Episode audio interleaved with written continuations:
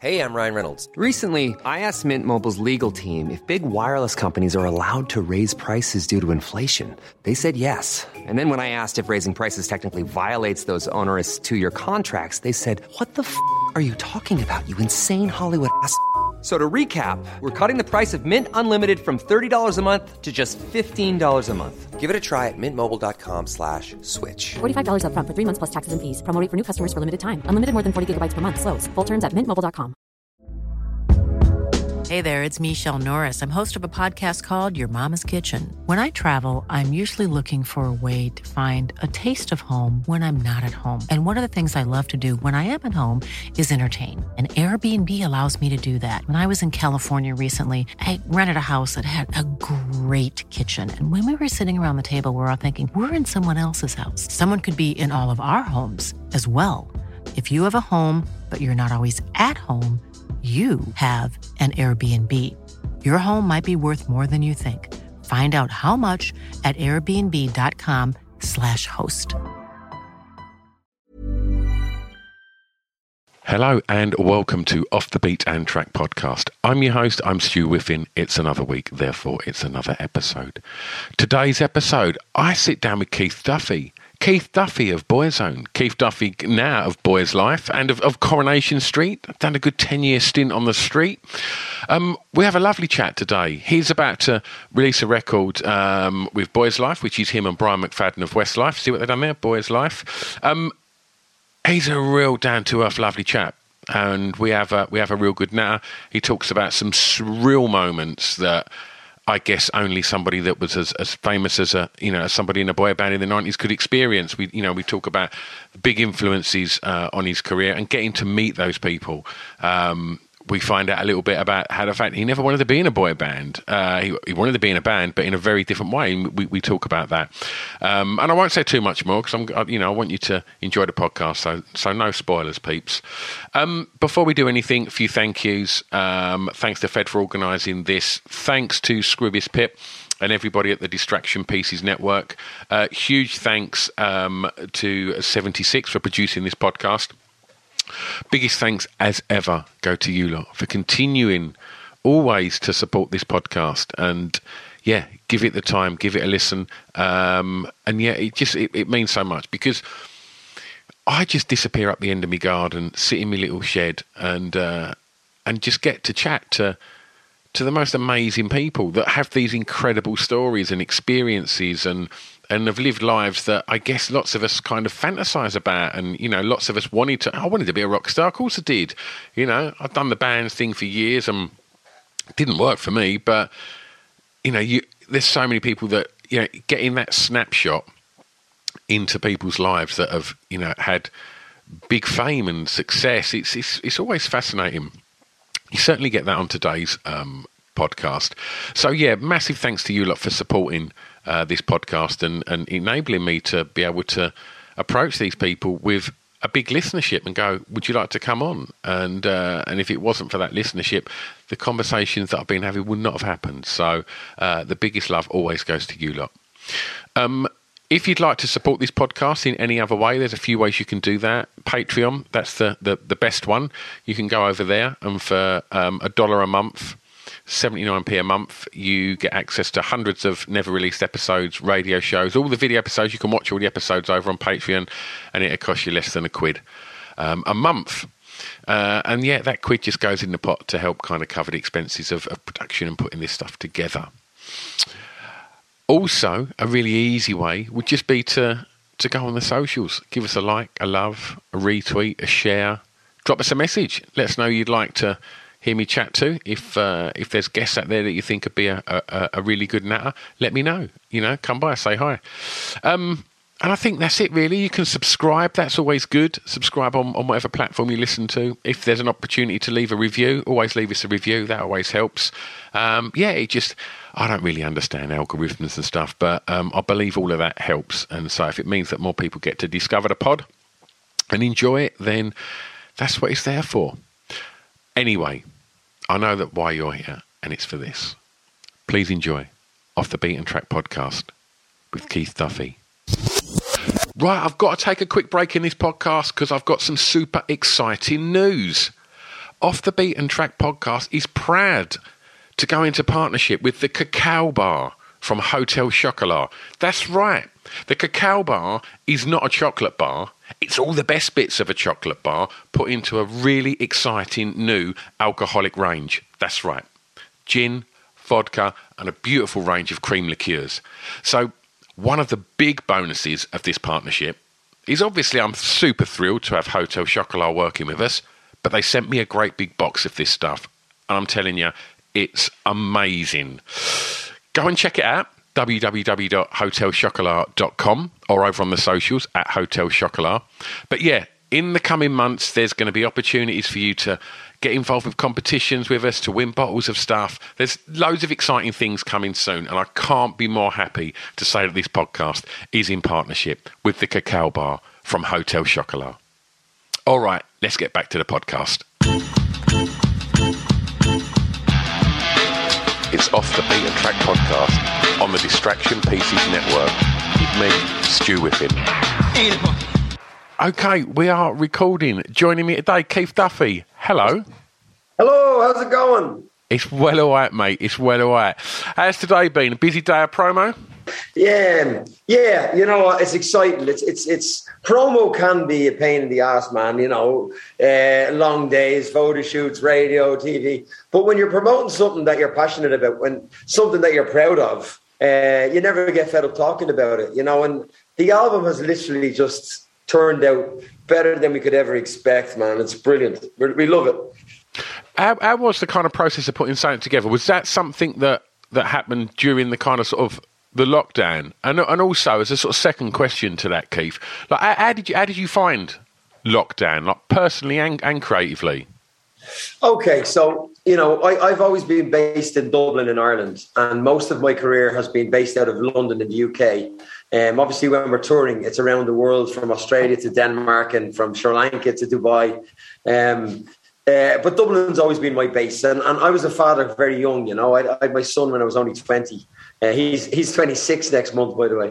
Um, and uh, my family base was Dublin, so um, I, I, spent a great deal of time away from my family. You know, right through the nineties, and and then into the, into into into the, noughties, and I ended up living in Manchester then because I was in I did Coronation Street on and off for ten years. Um, so I've always spent a great deal of time away from my family. Now, to make up for that, whenever I had time off, I always made sure that, you know, we went on really nice family holidays so that, you know, when the kids grew up, they wouldn't remember the fact that daddy wasn't always there. They would remember the great holidays they had and the times that we expressed and, and experienced together on holidays in different parts of the world. That's what I try in my mind. That's what kind of, I, I made it up to them that, that way, you know. Um, so lockdown, it, it, for, for us, it was the 16th of March, 2020. We had played a gig on the Sunday. We travelled up to Manchester on the 16th of March, which was a Monday. St. Patrick's Day is the 17th of March, which was the Tuesday when we were supposed to be playing Huddersfield. We, we were on tour at the time. We were 24 shows into the tour. And I remember on the Monday at five o'clock, I just checked into the hotel in Manchester, and Boris Johnson addressed the nation for the first time about the, the pandemic at five o'clock. And he had real, he had, he had no real kind of points to make. I mean, it was a joke. He said, you know, public gatherings, go, but don't go. You know, we might send emergency services, but we might not you know, and it was just all very up in the air. And at that time in Ireland, it was already in lockdown. So the UK were, were, were, were after Ireland with the whole lockdown scenario. So my buddies in the music business in Ireland were telling me you shouldn't be posting these shots from you live on stage because everybody's in lockdown in Ireland and it, it doesn't look right. And I go, well, I'm in the UK and everything is, is, is going on as usual. So I said, of course I'm going to post. Um, but it was that night then I rang Brian and I said, look, Brian, this looks like this is going to get pretty serious. Um, we've a lot of, we, you know, we've, we've our, our band on stage, we've got uh, the fans in the audience, we've got our crew backstage. You know, if this is as bad as people are saying it is, we need to make sure that we're protecting everybody. You know, we don't want to be the cause of anybody sure. getting ill or sick or whatever. So we rang our management and we made an executive decision to, to postpone the next eight shows to see where that gets us, to see what happens. So I got a 10 o'clock flight that night from Manchester back home to Dublin. unexpectedly, obviously, and uh, and I, I, I, was stuck at home for over eighteen months. And it's weird. I'll take it at that time you thought, oh, in a couple of weeks we'll get this back on the road, right? Weeks we'll be back on the road. So getting to go back home for the first two or three weeks, it was difficult. I've a, like I said, I've a grown-up son. My daughter's twenty-one. You know, they have their own life, their own routine in the house. You know, I come in, I'm kind of like a novelty because I get home maybe three or four days every two weeks. You know, and they kind of I'm a novelty for those days that I'm home. And then they go back to their routine again. My son is kind of like the man of the house. And all of a sudden I'm home and I'm not going anywhere. So it was difficult to settle in for the first few weeks. And we had to find how we were with each other. And it could have went either way. But I have to say, and I'm, I'm happy to say, it's it was one of the best times I've ever had in my life. To get that undivided time yeah, with my family that I never would have had, that I never would have taken that kind of time off work, to get that undivided time with the people that you love, that the, the love, the unconditional love that you have for your family. You know, eh, you know, it, it was just, it was a great, great time, and we're so much stronger as a family now than we. Than, I mean, I thought we were close anyway, you know, because we, we, you know, we have a good family bond. But what COVID gave to us, I know so so many shitty things happened through COVID. Listen, man, I lost my dad a couple of weeks ago to COVID, and, and my heart is broken. So I mean, I've been affected just like everybody else. But the good, the good silver lining of that cloud was that I, I, got to spend so much quality time with my family. We, we became even closer than I thought we could.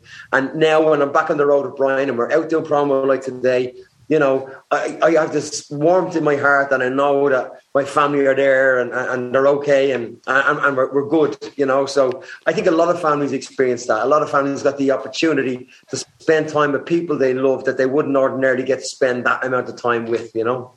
Absolutely, absolutely. And the, and the nature of this podcast, I speak to so many you know, working actors and musicians all the time, and, and they've all pretty much like for like. You said, look, we had no choice, and and it was just a Uh, you know, and almost a, you know, taking nothing away from the, the severity of what has happened, like.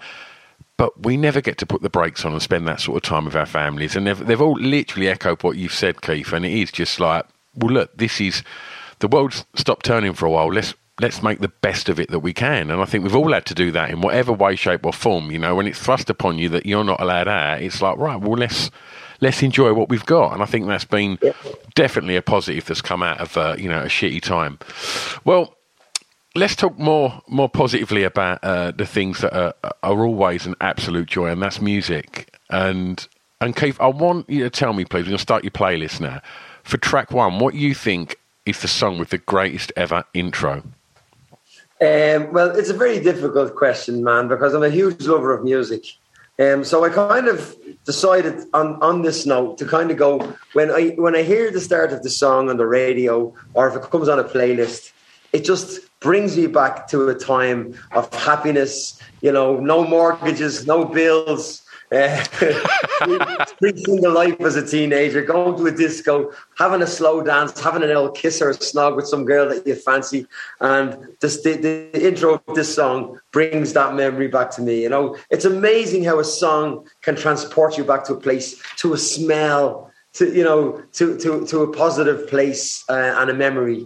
Um, and a song that does that for me was the Waterboys um, I, I, saw the whole of the moon. Oh what a tune what a tune. I'll tell you what, Keith, if you get a chance, I only heard it about two weeks ago. The Killers covered it um, at like a big festival. Oh, and they knocked it out of the park as well. Yeah, it's an absolute blinder. That's an incredible record, Whole of the Moon. No one's ever chose that. On, I've done 370 episodes of this now, and no one's ever mentioned the Waterboy. So that's a welcome uh, oh, addition like to uh, to I mean, I could have been very predictable and said "Sweet Child of Mine" or something like that. Yeah. You know.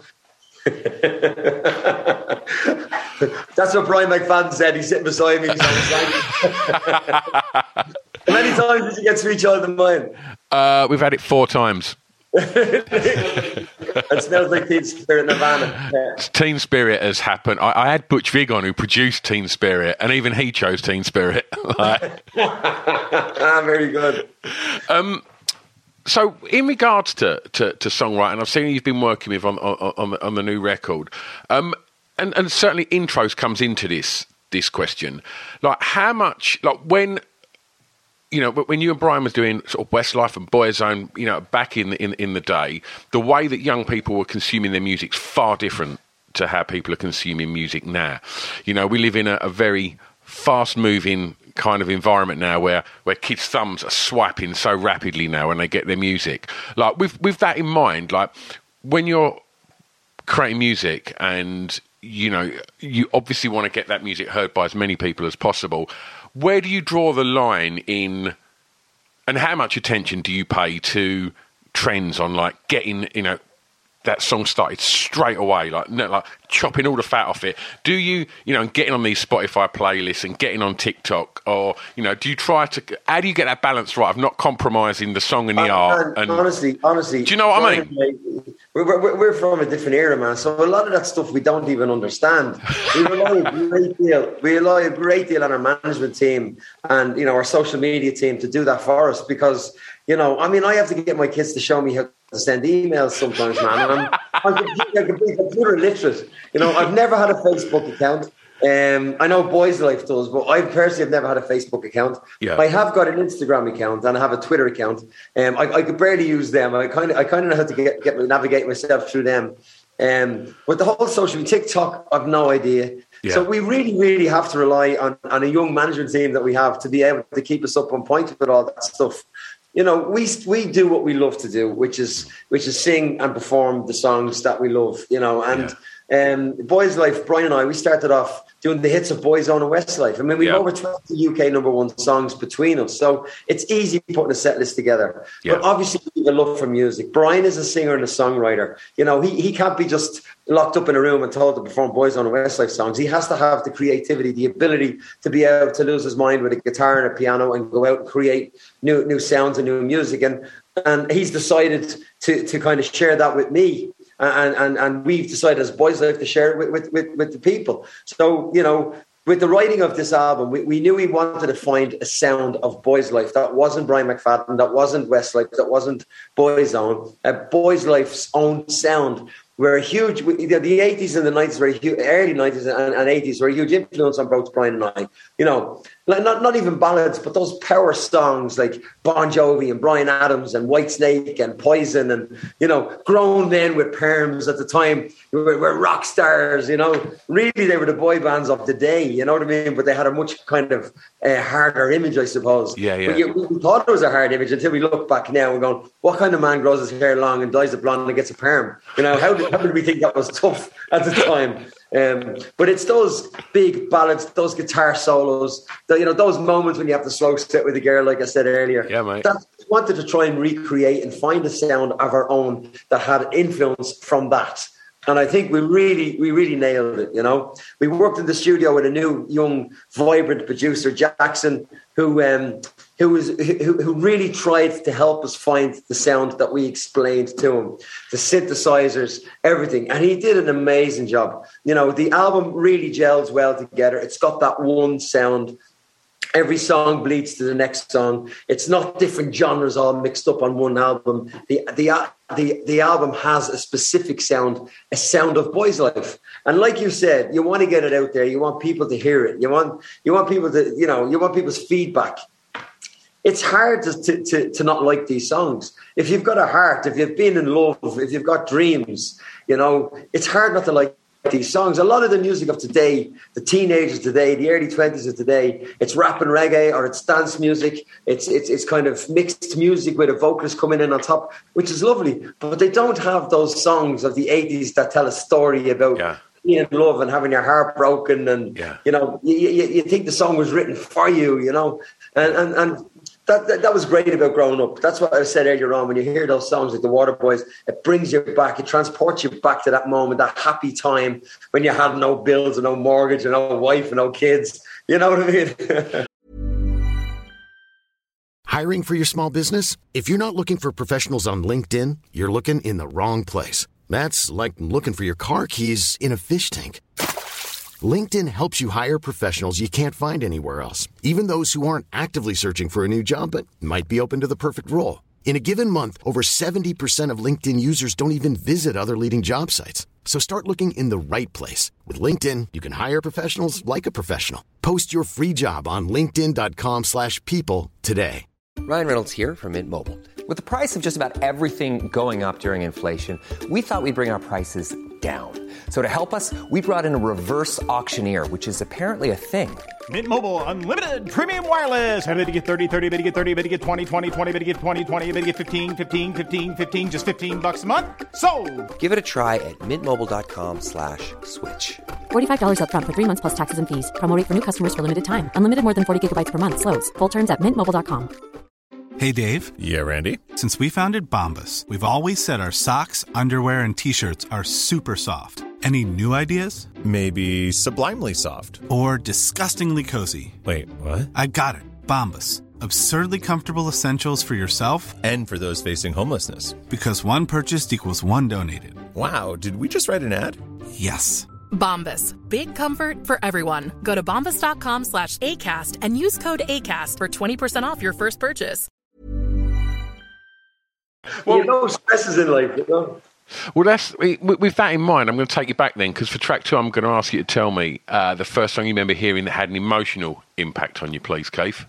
Yeah, um, this was quite an easy one for me because it's a song that that that, that you know had a huge emotional impact on me for, for various reasons, which I'll tell you. But it's it's Coldplay, "Fix You," and um, I've, I've I've a beautiful, beautiful daughter. She's 21, and um, when she was about 18 months old, she was diagnosed with autism. And I didn't even know what autism was, to be honest with you, back then. So I had a great deal of learning to do. And I got stuck into it. And for years and years, I dedicated my life to fundraising to try and get services available for young families like my own. Um, for, for the appropriate education for children with autism. Um, we campaigned, we did all sorts of charitable fundraisers, golfing events. Um, and that song, Fix You, just really at the time, um, I suppose I had an attachment to it with with the upset that I had trying to come to terms with with my daughter's diagnosis, a lifelong kind of diagnosis, a lifelong disability, you know, um, and understanding that. And we used that song a great deal when I shot videos with all these boys and girls that were doing really well. That were, were that you know we, we got this form of education called ABA, stands for Applied Behavioral Analysis. It's a one-to-one form of education that really seems to be successful with children that are on the spectrum, um, children with autism or Asperger's syndrome. And as a good feeling video uh, put together, that was the soundtrack we used to use. And a lot of the, the, the a lot of the videos are very. They're very positive, but they're emotional. You know, they, they bring a tear to your eye, and uh, and that song I associate with, with with the successes of these kids. My daughter was nonverbal until she was seven years of age, and when she started talking and her first few words, I remember that song. So it's a song that brings a tear to my eye, but a smile to my face as well.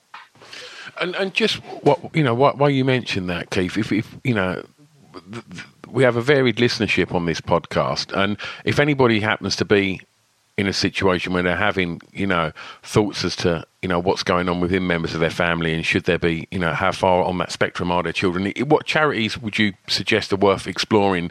You know, should this, what you've just said, sort of strike a chord with anyone? Okay, well, the most important thing in, in any family with a child that might be on the spectrum, or you think the child might be on the spectrum, is number one, keep the child happy as you can.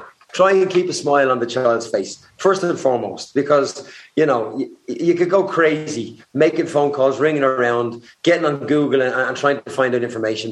And a lot of the time, it can just feel like it's, it's, it's doom and gloom.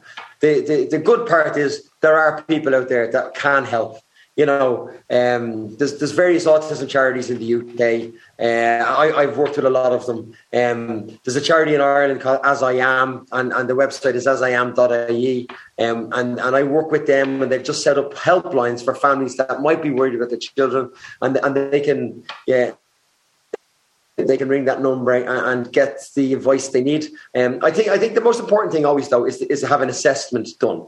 If you're concerned about your child, that they're not performing the way that you think they should, and there might be some sort of a kind of uh, you know an issue or a problem, um, well then seek professional help. You know, go to your, your local GP, get him to then um, send you on to a specialist and have a diagnosis done, have an assessment done, so you know what you're dealing with. You can't become a name on a list. You can't become a statistic if you don't have a diagnosis. So first things first is get a diagnosis, get an assessment done, and know what you're dealing with and then and then from there there are various um, uh, various different charities that that are, are, there to help you, um, and it's all online. You can get it all online. Okay.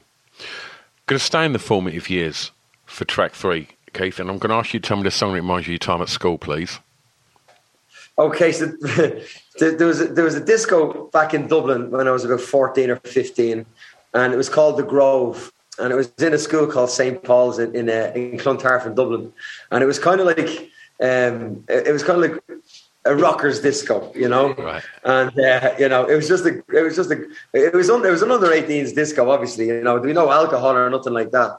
Um, but we- we- you'd always have the rock ver you'd have you'd have the rock sets where you'd be mosh moshing, and everybody would just be jumping in, jumping up and down and banging off each other in the mosh pit. But the song that made everybody go crazy, and I'll never forget it, was Ram Jam Black Betty, uh, and it brings back great memories of moshing, you know.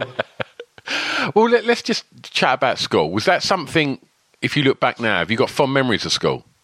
No, no, I hated school. I absolutely hated school. There were a few years of school that I really enjoyed, but but, but on the whole, I, I, I didn't like school. You know, um, primary school wasn't too bad. I kind of liked that. Uh, you know, I had some good buddies in school. Friends, I still have friends to this day from when I was four years of age. Um, I, I saw a couple of them recently. Actually, you know, I saw I saw quite a few old friends recently because, as I said, my, my poor old dad passed away, so a lot, a lot of old friends turned up at the funeral, and it was great to see some familiar faces there.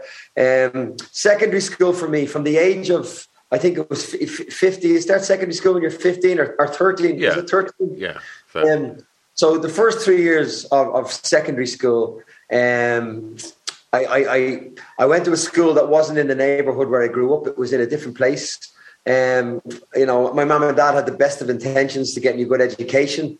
Um, I was more into sport. I played a lot of Gaelic football and a, a Gaelic a game called hurling, which is a very full contact sport. It's kind of like Gaelic football with weapons. It's a tough sport, and you got to get you got to get stuck in. But my home team was a team called Trinity Gaels. Um, but where I went to school, their, their, their team was called St. Vincent's and they would be big rivals of where I come from. And, and the area I come from probably um, was was a little poorer, let's say, than St. Vincent's. So it, it, would be fair to say I got kind of bullied in school uh, from the ages of 13, 15, 13 to 15 to 16. I don't mean physically because I was involved in contact sports. I was fine with that. But it was it was mental torture. It was mental bullying. It was it was always being um, casted away from, from from the main group of people. You know, I was casted aside. I wasn't involved. Um, I wasn't involved in a lot of stuff.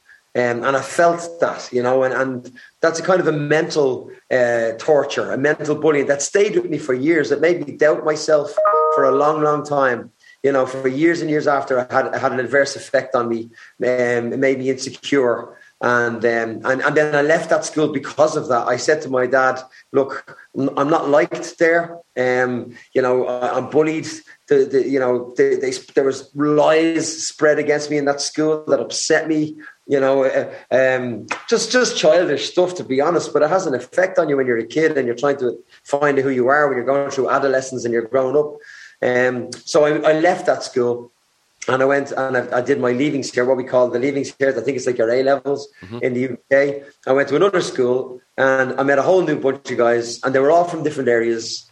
And I had the best two years of my life in that school. But I mean, it was the best two years of my life, but it wasn't because of the school. The guys I went to school were great fun. And to be honest, if, it, if the sun was shining, we'd walk straight by the front door of the school, down to the pool hall or down to the park.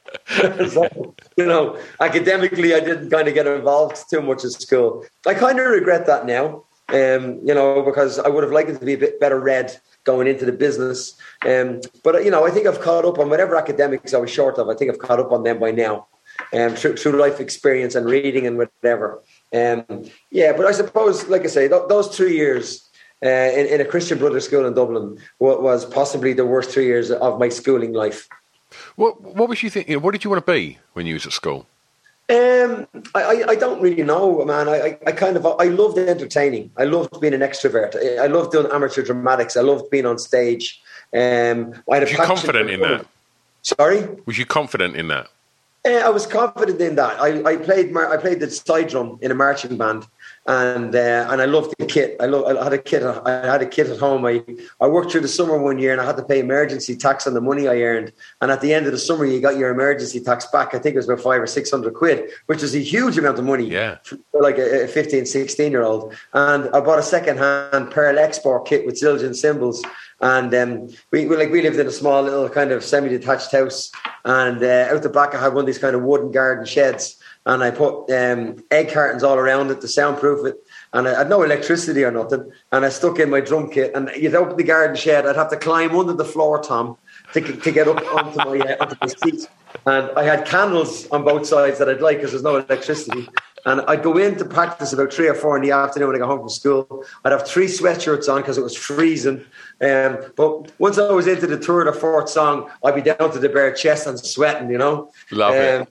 I, I loved the drums. I, I never wanted to be in a boy band. I have yeah. to say that. It was never something I wanted to be. What what I wanted to be was a drummer in a rock band. I, I didn't want the squeaky clean image. I, I wanted the sex and the drugs and the rock and roll, you know. you wanted to go full Tommy Lee. Absolutely. right, okay. Well, I'm going to stay for one more in the formative years, Okay, I'm going to ask you to tell me the first song you remember buying from a record shop, please, mate. Okay. I got a gift voucher for Christmas off my godmother for Abbey Discs, which was a record store in Dublin. Uh, it was on I was on Abbey Street. It was called Abbey Discs in the city centre. It was like Golden Discs or HMV or one of those places. But I got a gift voucher off my godmother, my auntie, and I went into Abbey Discs and I bought myself um, Every Rose Has a Thorn, Poison. Nice. that was my first single. oh, and that's pretty cool. Normally they're well embarrassing. That ain't too bad, that one. That's a, you know, that's a good rock ballad, right? Yeah, I love it, man. I, I love all that stuff. I mean, it's the way that you just said that. It's something that I find really interesting about records, and that probably in the digital age you don't get anymore. The fact that you, I asked you what was the first record you bought, and not only did you tell me what it was, you told me where you got the money for it and where exactly you got it. There's a journey and, and a memory attached to that, and I do think that that's one thing that is lost in the digital age. I know we're seeing vinyl make a, uh, a, return. I don't want to sound like an old bastard either and go, oh well, you know, it was better in the back in the day. But I do think there is something nice about that kind of attachment of a journey and, and having something tangible in your hand. Do you know what I'm saying? Absolutely, absolutely. I mean, my my dad, and I'll keep referring to my dad, but my dad was a great musician. He, he played the accordion, he played piano, he played guitar. He was a great singer, um, and he had his whole uh, album collection at home in, in, in his room in, in his house, and he had it all alphabetically lined up. His LPs, you know, his cassette tapes to this day, and um, and obviously CDs you know, and he's got he's got everything from a. He's got these shelving units in, in his front room in his home, and he's got all his music collection there. And there's something about that, you know. Yeah, um, I remember even being in Boyzone, and what I would do is I would treat myself going through going through duty free on the way home to Dublin because I based myself in Dublin, and, and as I said, because because my daughter was getting the education that she needed in Dublin, and she wouldn't have got it anywhere else. I all the other lads ended up moving to London to make it more convenient for their work for their families. I had to stay in Ireland because it was important for my my daughter's future to stay there. So it was difficult for me. I had to do a lot of travel. I had to fly in and out of Ireland like twice, three times a week. Um, but I used to treat myself and uh, always go into the record store in the, in, in, in the duty free, which isn't there anymore. There's no record stores in duty free anymore. Yeah. We used to be the, the busiest shop in duty free, and I'd buy myself two or three CDs to, to add to my music collection, you know? And I used to have it in my head that by the time I get to a certain age, I'm going to have this fantastic big music collection, all shelved, alphabetically, like my dad, all alphabetically set up. And then it came to the point when all this streaming uh, and online stuff started getting bigger and bigger and bigger. And you kind of realize now it's obsolete. Yeah. You know, all your records are going to be just on a little phone like this. Oh, no, any any music, any song you want to hear, you just type it into your phone now. Yeah, you know it's crazy. When we were touring back in the nineties, we used to have a little the little tape deck with the two speakers. Yeah, you know. And we were having a party in the hotel room at the end of the gig. You know, you put the cassette tape in, and you and you'd have to you'd have to listen to the same artist from start to finish. You know, yeah. now, now when you're having a party, you've got the big blue, the Bluetooth speaker going. You got the phone linked up to it, and you're going from artist to artist yeah, completely yeah, yeah. whatever you want to hear. Whatever request you take from whoever's at the party, you can put the song on, which is brilliant. It's amazing. But for the artist who's trying to make a living out of it, it's Yeah. very difficult. I mean, 90% of the revenue of the music business is gone now. You know, if you want to make money, if you want to pay your bills, you got to sell tickets, you got to perform live. Yeah. That's the way it is. Can you remember the first time you saw Boys Boyzone record in a record shop?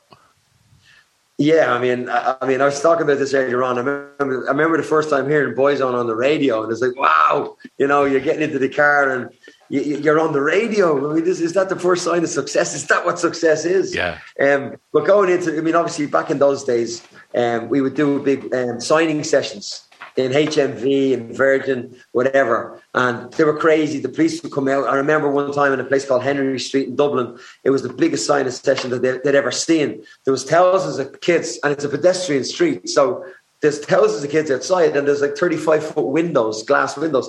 And there was fear that the window was going to come in. The, the window was like bending in and stuff. And was like, wow, we have to call off the whole signing because somebody's going to get hurt. But walking into the store and just seeing the way the, the, the, merchandising stand that's put up because it's the first day of release of a song or an album, and they've just got you know the posters and then all your CDs all, all racked up, and you know it's it's it's um you know at the time it's surreal. At the time you don't really know how to feel. It's exciting. Uh, looking back on it now, it's a great memory, you know. And the artists of today will never, never understand that. They'll never appreciate that, you know. The big artists of today, like Adele and Ed Sheeran and these kind of guys, back in the '90s, it was so much more exciting. There wasn't the streaming uh, chart. There wasn't the, you know, you didn't have Apple Music, you didn't have Spotify, you didn't have streaming. You, you know, you went to a shop, they had a barcode, it went on the Gallup machine, and every time you bought a, a single, the Gallup, the Gallup would count.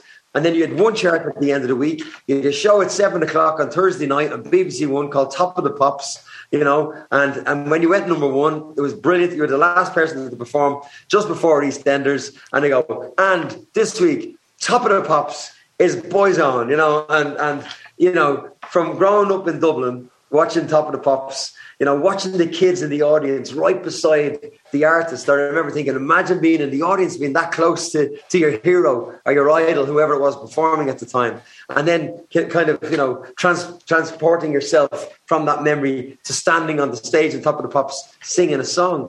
It's quite surreal, you know, and you know, the chart, there was one chart. There was just one chart. So you knew who Top of the Pops was. You knew who was at the top of the British charts. Yeah. Now it's like the radio charts, the Spotify charts, the download charts, the streaming charts. You don't know where you are. Yeah. And people don't listen to albums anymore. They just pick their favorite songs off the album and listen to their favorite song. Nobody starts an album at the start and listens to it all the way through anymore. You don't have to. They just pick what they want.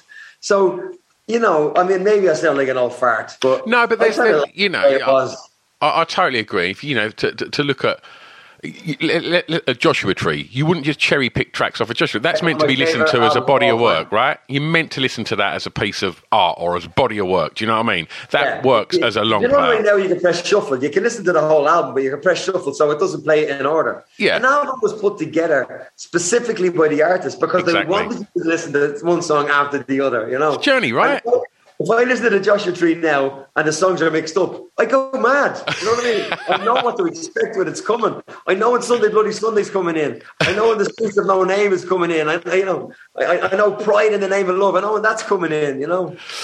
One of the things that um, I'm always fascinated by by Top of the Pops because it's it's such a uh, an institution, you know, and, and, and you saying that you know you, you would just watch it religiously. We'd all religiously watch Top of the Pops week in week out. It was where you because you didn't have YouTube, you couldn't see pop stars anywhere. You'd only see them perform on Top of the Pops or on, Yeah. or, or a couple of kids' TV shows. So it was this like epicenter of your week would be like right, I'm going to watch Top of the Pops. Everyone would be talking about it at school the next day.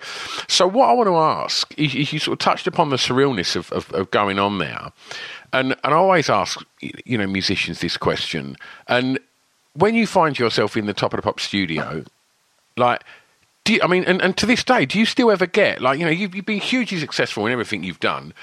Do you ever get or still get imposter syndrome? There are moments where you think, "Fuck, am I here?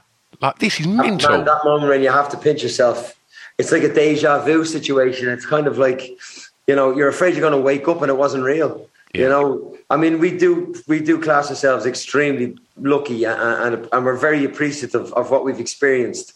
You know, the opportunities that that that have been bestowed upon us. You know, Absolutely, absolutely. And you know what? For so many years, when, when I wasn't in the music business, for the years that we, we, we had a break and I went in to be an actor and I was in Coronation Street and I was in the West End doing various things.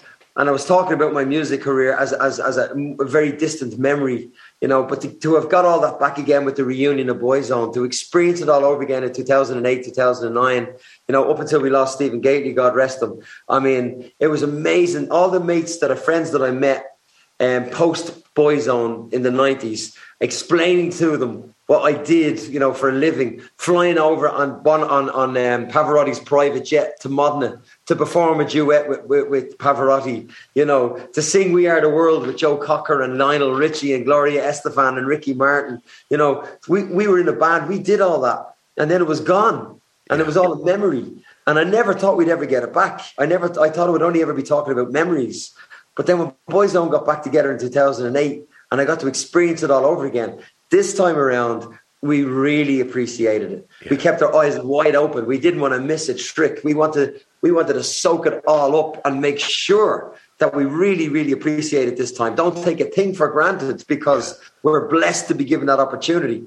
So, so cut from that to what Brian and I do now. We started off just doing an autobiographical show where we were trying to tell our fans, small audiences, and we were trying to tell our fans um, what life was like coming from a working class background in Dublin to being catapulted into superstardom, traveling around the world, trying to deal with that, trying to deal with family, trying to understand fame, trying, you know, understanding that your fame just doesn't have an effect on you. Your fame has an effect on your mum and your dad and your brothers you know, they still live their, their ordinary life back home in Dublin. Well, you're jet setting all over the place. You know, you're getting the rewards of your of, your work, but other people are paying the penance of it because their their anonymity is gone. So there's an awful lot of sacrifice for other people when you when when you when you go into this world.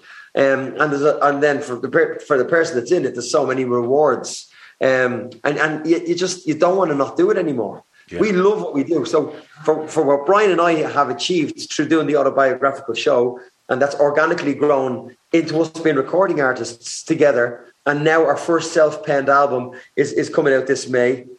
As you know, the first single, "Born for You," was it was out Friday. So I mean, we, even when we're not touring, we're gigging all the time, right? Yeah. And we don't. Tour- Planning for your next trip? Elevate your travel style with Quince. Quince has all the jet setting essentials you'll want for your next getaway, like European linen, premium luggage options, buttery soft Italian leather bags, and so much more. And is all priced at 50 to 80% less than similar brands. Plus, Quince only works with factories that use safe and ethical manufacturing practices. Pack your bags with high-quality essentials you'll be wearing for vacations to come with Quince. Go to quince.com/pack for free shipping and 365-day returns. When you need mealtime inspiration, it's worth shopping Kroger, where you'll find over 30,000 mouthwatering choices that excite your inner foodie. And no matter what tasty choice you make, you'll enjoy our everyday low prices, plus extra ways to save, like digital coupons worth over $600 each week. You can also save up to $1 off per gallon at the pump with fuel points. More savings and more inspiring flavors make shopping Kroger worth it every time. Kroger, fresh for everyone. Fuel restrictions apply work down. We just don't because we love it. So we do weddings in, in, in Indonesia. We just got booked to do a wedding. No, we do bar mitzvahs. You know, we we do all the we get we get invited to the PGA golf, and they have these big black tie balls on a Thursday night before the before the golf weekend, and we get we get invited to perform at, at the black tie functions for, for the gala for, for the for the professional golfers in South Africa and, and, and Abu Dhabi and Dubai. So we get we get to perform all over the place. And we love what we do, and every day is different. So to get to our age now, I mean, I'm really 50 now, and uh, I'm in a boy band. Right, well, I've got a few more tracks that I want to um, squeeze in, Keith. And for track five, the song that soundtrack your years clubbing. And I mean, did you okay. get to club, or did you literally uh, like straight into the band? No, absolutely. Back back in the early 90s, Boyzone kind of got together in 93. But from 91, 92, 93, 94, 95, there was a place in Dublin called the Pod, POD, Place of Dance. And it was the first real kind of nightclub. It was like the Ministry of Sound in London. In fact, Yeah. the guy, God rest his soul, he was actually Boyzone's manager a guy- w- w- with Louis Walsh, a guy called John Reynolds. Unfortunately, he's passed away since. John Reynolds served his time as the manager of the Ministry of Sound in London. And when he got to know what he got to know, he brought it over to Dublin and he opened up a similar type of vibe in Dublin called The Pod, Place of Dance. And it was the first place that wasn't a disco. It wasn't. It, it, it was a club where you had a DJ mixing sounds and people dancing. People going in their best John Richmond gear. People getting all dressed up, going in. There was a there was a huge gay community mixing with, with a heterosexual community, and it was the first club in Dublin where, where, where everybody was partying together. There was no violence. There was no fights outside. There, there wasn't a lot of drink taken. You know, there was other things taken in those days. You know, like the Hacienda in Manchester. Um, and, and I was very much into the club scene when Boyzone was first starting off. And I loved my club nights out. Most weekends, Boyzone would be gigging, so I'd, I'd miss it. But we, we sometimes we get back to Dublin by two in the morning, and there'd be still a club going on somewhere. So the Boyzone the, Boy- the Boyzone bus would drop me off in the city centre, and, and I've been with my missus forever. So wherever she was clubbing, I'd just go and find her, and, um, and and we'd end up clubbing till five in the morning, and then possibly going back to a house party that would probably go on till ten o'clock in the morning. Um, but I, I loved my clubbing days, and I loved it because it was harmony. There was peace with people. There wasn't any arguments or fights. People were all on the same like-minded level, and, and, and it was enjoyable. You didn't have to fear for, for trouble. I mean, nowadays I fear for my son going out. I fear for the kids of today. There's so much trouble on the streets. There's so much violence and, and, and stabbings and stuff that you read in the press is horrendous. I mean, I remember back there it was tranquil. It was it was safe, you know. Um, but the song that that that brings me back, that shadows me back there, um, it was it was Tony DeBart. If I can't find, if I was it, if I if I, if, if I can't have you, Yeah, what tune?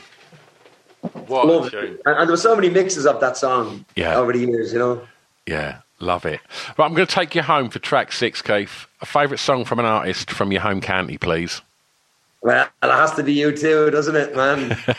you, you, U2, with or without you. Oh man, what a tune! What a tune. What an intro! Ah man, honest to God, I I love U2. I'm a huge fan, and you know, it's it's ironic because I, I don't want to be their friends because I, I want I want them to be my idol. Uh, but we, we got to know U2, obviously over the years, and and Bono and the boys were very very good to us. Um, I don't know if you remember the sweetest thing video. Of course, you're in the video, aren't you? The sweetest thing video, and Larry Mullen was my hero. I told you earlier I was a marching drummer in in in, in a band, and I had my kit. Larry Mullen was my hero. I knew every U2 drum beat, every like Sunday Bloody Sunday. You know, such a, a profound drum beat. You know, I, I knew it all. I mean, that's all I practiced. And I know Larry. I know Larry quite well. And and uh, Has he you know, aged yet? He hasn't aged in about 50 Nah, years. he looks great. He still looks brand new. It's crazy, man. He's in the 60 and he's still the coolest man I know. He looks amazing. And I just did a TV show recently back in Dublin um, with a guy called Dave Fanning, who would be uh, a renowned DJ by all the rock stars. Uh, he, he started off due to his career on the radio and he's a great friend of the band. And he has his own show now in Dublin. And he asked me to go on. And we were talking about U2 because they're good friends of him. And we were talking about Larry. But it's funny, you know, you, you, you imagine people in this business that live these kind of jet setting lifestyles. You, you don't realize that, you know, the COVID was something that, that kind of made everybody realize Mm. we're all at home. We've all got fam- we've all got kids. You know, we live an ordinary life. You know, um, you know, when, when COVID, we all we all were living ordinary lives at home with our family, we realised what having a garden was like again, you know. Um, but Larry texted me, he saw the show. I mean, I was on an Irish station, he saw the show, and I, I was bigging him up, and he just texted me to go, ah, thanks for your kind words. It never gets old, you know. Uh, just so grounded, down to earth, like just a, a, a grounded, down to earth superstar, you know. I mean, that's got to be, you know, a pinch me moment, hasn't it? Work like meeting U2, like being, you know, growing up listening to a band and then being arguably probably they are still the biggest band in the world. Like, what, you know, what was that first meeting like when you walk in a room and there's like.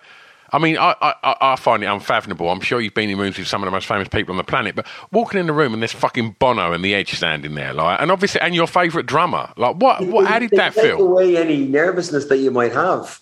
You know, they just, they just speak to you like like me and you are speaking now. So they take away all that that nervous energy that might be in the room. They just they put you at ease immediately, you know, and then they have a chat and and they know they know what you've been doing. You know, they, they, they say things to you that you can't believe they've seen. You know, you can't believe you know that. Like I, I remember being side stage at a Robbie Williams gig in Slane Castle uh, back in Ireland. Great venue, super super venue. Um, some of, some of the greatest concerts of all time have been in Slane yeah. Castle.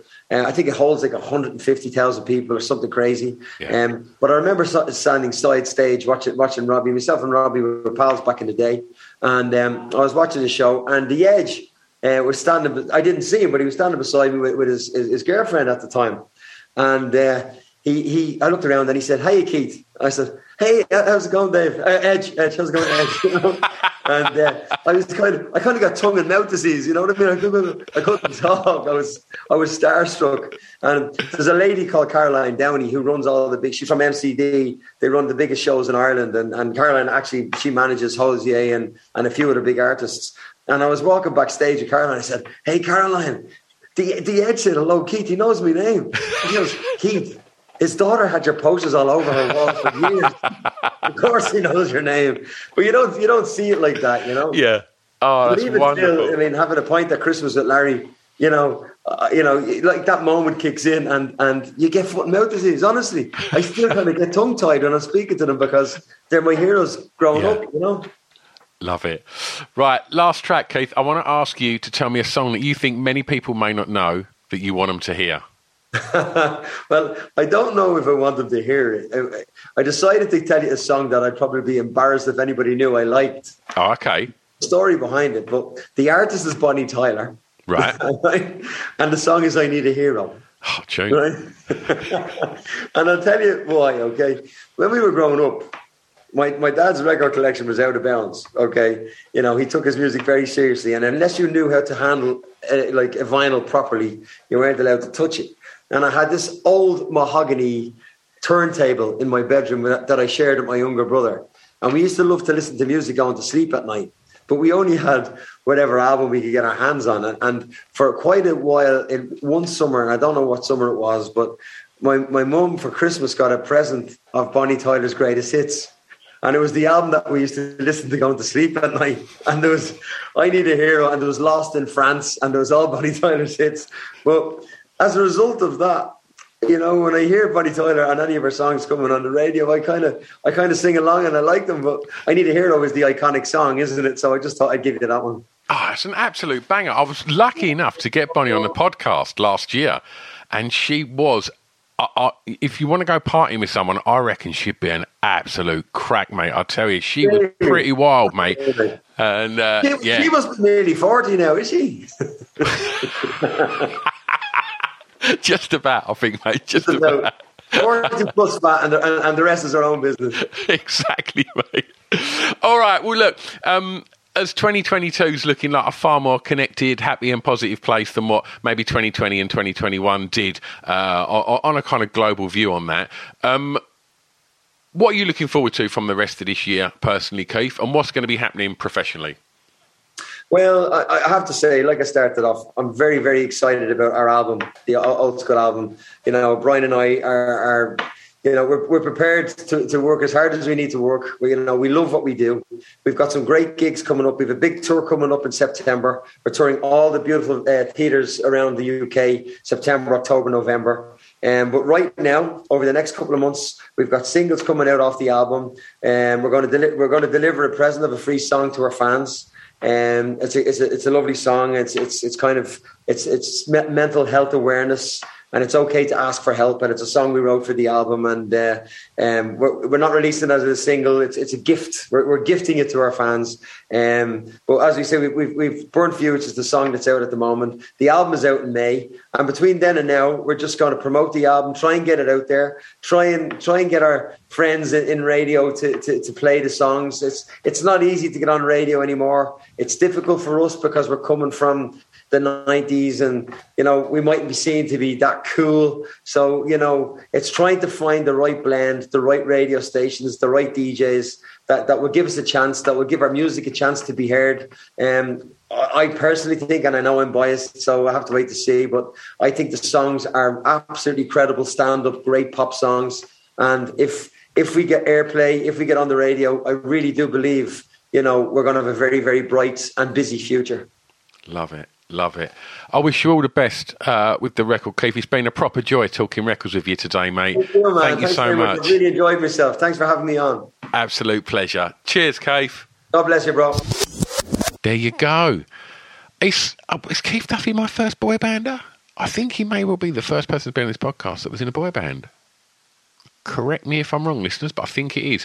What I mean, I, I didn't want to really drill down into, you know, the madness of being in, in a boy band at, at, you know at, at such a young age, because I'm sure, you know, he's answered them questions so so many times. So I always try and you know, sort of skirt around the, the stuff that I think they've asked, you know, been asked a lot. So that, the kind of nature of the questions of this podcast kind of always seem to hopefully appeal a little bit more than if they're just doing the the promo campaign of talking about the new record or the new book or the new TV show. If you you kind of sort of talk about formative years and records in them formative years, it just gets them into nostalgia mode and yeah, and and it, yeah, straight away, the minute we got onto you know track two, and you start mentioning growing up and stuff like that, it's amazing what people come out with. And and yeah, Keith was absolutely lovely. What what a top man! It was uh, mad as he's chatting away to see Brian McFadden floating about in the background, and it's like you know when you think of the size of like Boyzone and Westlife, these were